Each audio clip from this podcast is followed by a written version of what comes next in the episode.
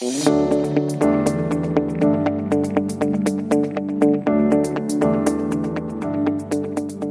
and welcome to another episode of Investing Compass.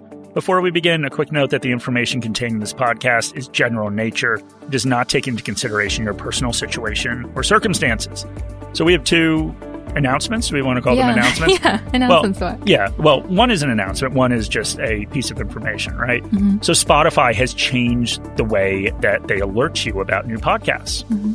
So if you listen on Spotify, you can go in and what do you click? A bell? Yeah, it's like a little bell next little, to the follow button. Yeah. So if you, and if you haven't clicked the follow button, click that too. Yeah, click the follow button. Shani likes to check the stats on that. But then if you click that bell, you'll be alerted when we have a new episode. Mm-hmm. The other thing is, and I stumbled through this at the end of our last podcast, but we have an Instagram page. Mm-hmm. And as I said, to repeat, we have an Instagram page it is going to be taken away from us if we don't have enough followers. We have a deadline to get 300 followers by October. Right. And we have, as we sit here, 117. Yeah. So we need more followers. So if you would like to follow our Instagram page, we would appreciate it. Mm-hmm. So it is Morningstar Investor AU. Exactly. So go on there, follow us. We do have, I think, some good information on there, but of course, I'm biased. Okay. So Let's start the episode, maybe? Let's do it. Okay. So we had a competition a little while ago for a book which proves really popular.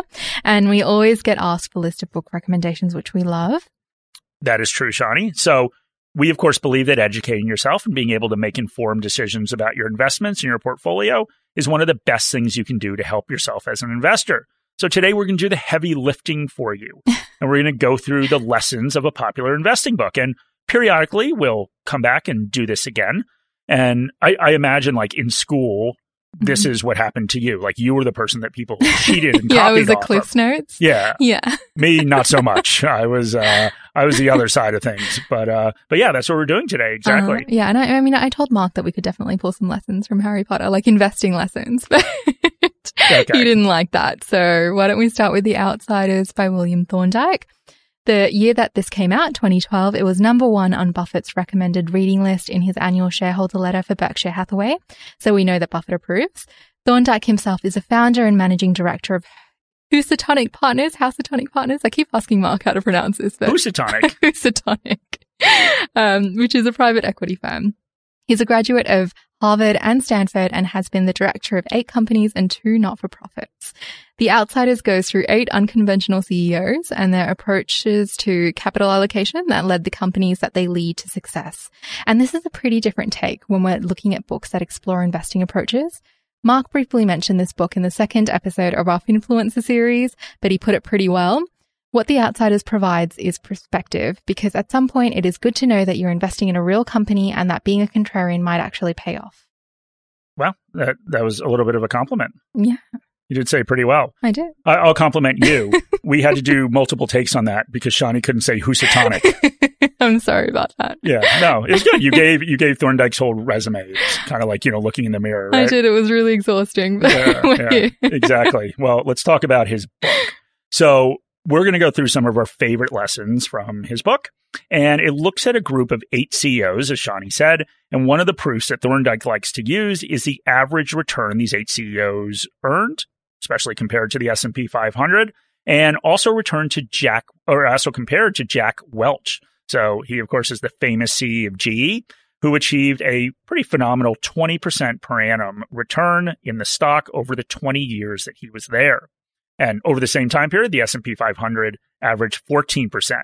But if we look at these eight CEOs, I guess the proof is in the pudding because they averaged 30% a year. Yeah, that's pretty phenomenal. And what Thorndike explores in this book is what these CEOs had in common. There are eccentric similarities like the headquarters of their operations in not so typical places. So we have Denver, Omaha, Los Angeles, St. Louis, to name a few far removed from the financial epicenters of the US like New York, and that a lot of these CEOs were notoriously frugal, humble, and understated. So there were no flashy cars, rants on Twitter, celebrity love interests, etc. But that's not what we're here for. We're here for how they averaged that 30% over double the return of the S&P 500. So let's hear it, Mark. Yeah, I mean to be fair, most of these CEOs worked when there was no Twitter. Yeah, that's true. But they probably wouldn't. They probably wouldn't rant on no, it. No, no, I don't think so. Yeah. Well, so Thorndike took a step back. So rather than that sort of list of celebrity CEO traits that Shani came back, Thorndike or Shani talked about, Thorndike took a step back and he looked at what CEOs need to do. And he basically boiled it down to they need to do two things really well. First is run their operations efficiently. And the second is deploy the cash generated. So let's take a look at the second part of this. CEOs have five choices for deploying capital. They can invest it in existing operations. They can acquire other companies. They can issue dividends. They can pay down debt and they can repurchase shares. And they've got three ways of raising capital. So they can tap internal cash flow, issue debt, or raise equity. So when you break it down into those points, it makes their job seem pretty simple. And as we said before, this book is about how these CEOs allocated capital to great success and the commonalities um, that we see between these eight different CEOs. And that is that they understand capital allocation was their most important job, which is always a good place to start. And they focused on per share value and cash flow and not earnings per share. So let's unpack those points. One of the CEOs that had a laser focus on capital allocation was Henry Singleton at Teledyne. He was a CEO for 30 years and led the company to be one of the most successful conglomerates in the US. He and his co-founder George Kozmetsky took this company from their initial investment of $450,000 to a company with annual sales of over 450 million, annual profit of $20 million, and stock market value of about $1.15 billion. He was extremely focused on capital allocation and successful at it too. Buffett has said that he considers Dr. Singleton the best at operating and capital deployment in the history of American business. Singleton was in a league of his own when it came to buying back stock, one of the levers that CEOs can pull with capital allocation. So before we get into what he did, let's start with what a share buyback is and why that benefits shareholders. A share is an ownership stake in a company. So if there are 100 shares outstanding, that means that there are 100 ownership stakes. And as an investor, if I own one share, then I own 1% of the company. So I'm always interested in my share of anything the company does. Company earns $100 in a year. My portion of that is $1. That is why we report things like earnings and dividends as per share numbers. A dividend of 35 cents a share or earnings of $1 a share. So, as an owner of a company that is concerned with my portion of anything the company makes, I should obviously be focused on how many ownership stakes there are. If there are more shares outstanding, my ownership stake is less, and if there are less shares outstanding, then my ownership stake is more. Companies issue more st- shares if they want to raise capital, if they use stock options or shares to compensate employees, or if they issue more shares to fund an acquisition. The number of shares outstanding is reduced if they buy back those shares. All that buyback means is that the company goes out to the stock market and buys shares. This can either work through a formal tender offer where the company asks who wants their shares purchased, or just behind the scenes on the open market.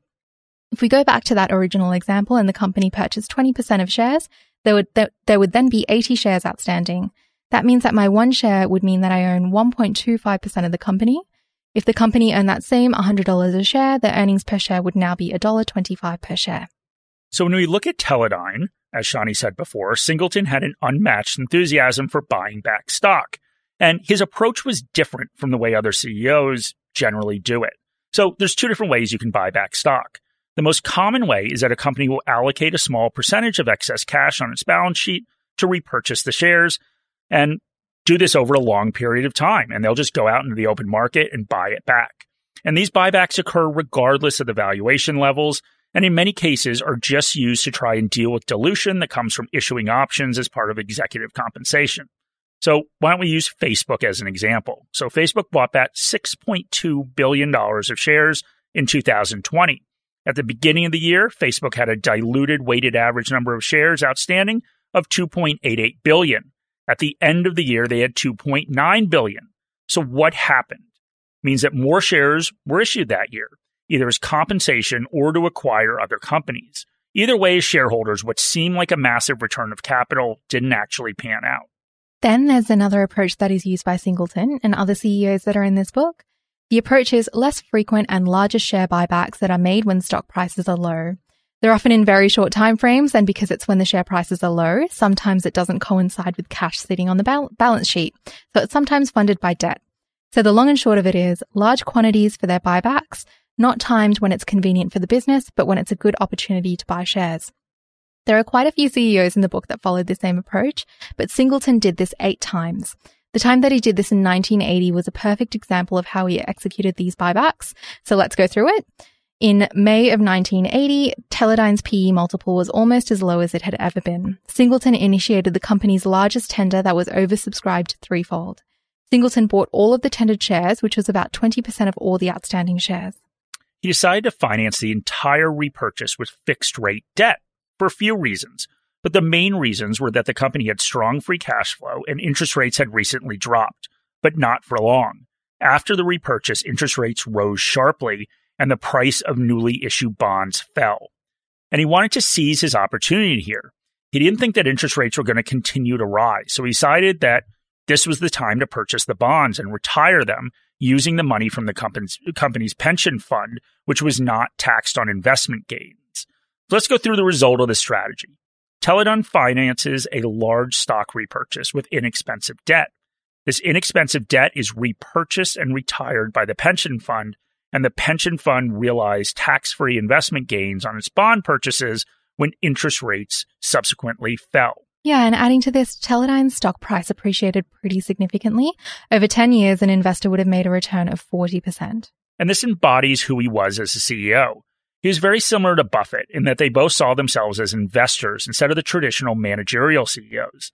And this allowed them to focus on capital allocation instead of operations. Morningstar Premium is designed to help you reach your investing goals. Our coverage spans over 50,000 securities and 2,000 funds and ETFs. Sign up to a four week free trial through the link in the episode notes to access our global equity best ideas for our top picks across borders. Find shares with sustainable, above average dividend payouts and the best opportunities at home with five star Aussie stocks. A Morningstar Premium subscription includes a Sharesight investor plan, allowing you to track all of your investment holdings in one place and take advantage of Sharesight's investment performance and tax reporting that has been built specifically for the needs of self directed investors. If you love premium after your four week trial and choose to subscribe, your subscription may be tax deductible if you derive income from the share market. Sign up for a free trial today. So, what can you take from this as an investor? What we take from this, as much as dividends get us all going, a dividend is only one lever that a CEO can pull to create value for a shareholder. The other important lesson is that the way that buybacks are executed by many companies may not add much in shareholder value if they occur when share prices are really high and when they are offset by share dilution. So just remember that there are a multitude of other ways that they can deploy capital to create this value, and Singleton is a case study in how a focus and understanding of capital allocation can generate multiples of value versus paying out capital. And Morningstar equity research analysts rate all companies on their assessment of the quality of management's capital allocation. And this is the aptly named capital allocation rating. Creative name. Exactly. Yeah. Exactly.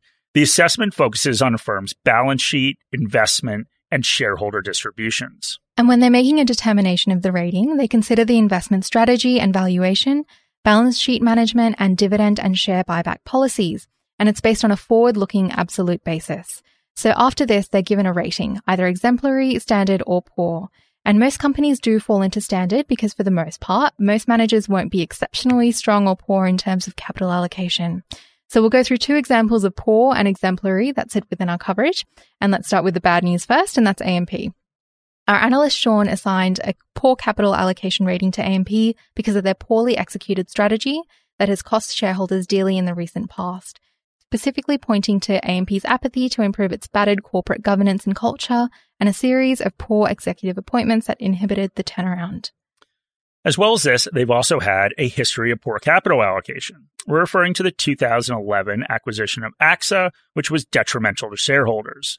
Few of the reasons being that AMP was plagued by higher than expected claims, lapse policies that culminated in large after tax losses, and a fall in underlying EPS over time, partly due to dilution from the nearly 700 million new AMP shares issued for the acquisition. We're just not confident that AMP can generate value to shareholders. It's focused on simplifying itself and investing in higher returning assets in their corporate strategy, but they've got many hurdles in the way that we just don't think they can overcome without difficulty. Like the controversial CEO appointment in AMP Capital we've spoken about a few times in Investing Compass. It sparked criticism and a number of board, executive, and analyst departures. It was a bit of a domino effect from there because now they're facing redemption requests, external managers who seek to control its funds, risks of being unable to raise funds, and negative ratings from asset consultants. Yeah, so messy. Yeah, very messy. so we don't believe that we're going to see sustained net inflows and operating margin improvements. And we're going to have to see a little bit more clarity on future strategy, reduced turnover and improved fund ratings on the journey there. Okay, so let's move to an example the other end of the spectrum, mm-hmm. which is like the good news. Yeah, which is like going from me to you, right? in almost, nice. in almost every way. So why don't we use an example of something that we classify as exemplary capital allocation? And we'll use CSL as the example. Mm-hmm. So they've earned this rating based on our analyst's assessment of balance sheet risk, investment efficiency, and shareholder distribution. So CSL's balance sheet is in pretty good condition. They don't have much financial risk because they have low revenue cyclicality and product demand is being driven by chronic conditions. Their investment efficacy is exemplary. They've sustainably generated return on invested capital or, or ROIC at or above 19% as we forecast this to continue. In 2015, CSL acquired the loss-making Novartis influenza vaccine and they were able to acquire it at a fire sale price. They merged this with their existing vaccine business and built a profitable business at scale. The result of this is CSL is now the world's second largest influenza vaccine business. So a really good decision in hindsight and good strategic allocation of capital to leverage an existing part of the business through a smart, cheap acquisition. So hopefully this gives you some understanding through both of these examples, the relationship between strategic decision making and capital allocation with shareholder interests. We look at the balance sheet, investment and shareholder distributions was it nice to talk about a different vaccine? Yeah, it was refreshing. Yeah, do you remember influenza, yeah. the good old days? exactly. Okay. Well, anyway, let's move on to the next characteristics that these CEOs had in common. They all place emphasis on per share value instead of earnings or sales growth. This may seem like common sense, but many CEOs focus more on empire building. They want to manage more people and bigger companies. They want to make acquisitions. One CEO that Thorndike speaks about in The Outsiders is Bill Anders, who is CEO at General Dynamics. Over the course of seven years, Anders and then his successor, James Mellor, sought to streamline the business. They started by shedding non core assets and focused on the business units that were strong, that had higher profitability and higher margin. This systematic streamlining and shrinking of the business was because Anders really wanted to focus on shareholder returns. He cared about per share value that he could create from a lean business that earnings or se- then earnings or sales growth. And what he also did was while they were overhauling the business, they kept an eye out on the share price. When the stock was trading at a discount, they repurchased large numbers like Singleton at Teledyne. There are a few more commonalities that Thorndike brings to our attention. Independent thinking is very important. Sometimes the best investment opportunity is your own stock, and that decentralized organizations are great for keeping costs down and the ownership energizes people. Managers in the field create a lot more value with autonomy, and that, of course, helps with retention. So let's talk about one more factor, and that's that these CEOs were focused on cash flow and not on reported earnings. These CEOs really wanted their businesses to generate cash, and one of them was John Malone from TCI. John was leading a business that was a cable TV company which requires big investments in infrastructure to grow as the cable networks needed to be expanded to access new customers. These cable networks are assets that have to be held on the balance sheet, which means that they need to be depreciated or slowly written off over their useful life. These depreciation expenses are charges against earnings, which means that they lower earnings. So was faced with this dilemma. Investors wanted to see high earnings, but to grow and scale the business, they needed to invest in bigger networks that lowered earnings. So John decided that he was going to focus on what was needed to grow the business. And for the cable industry, it was more important to look at cash flow rather than earnings. He ignored what Wall Street focused on and instead decided that he was going to focus on earnings before interest, depreciation, and taxes, or EBITDA. And EBITDA is essentially the cash flow that's available for shareholders. That cash can then be used to benefit all those shareholders. I think the real takeaway here is that as an investor, you really need to understand the companies and industries that you're investing in that allows you to focus on the right things. In this case, the cable industry was really asset heavy and took a lot of upfront investment to build out a network that would then generate future cash flows.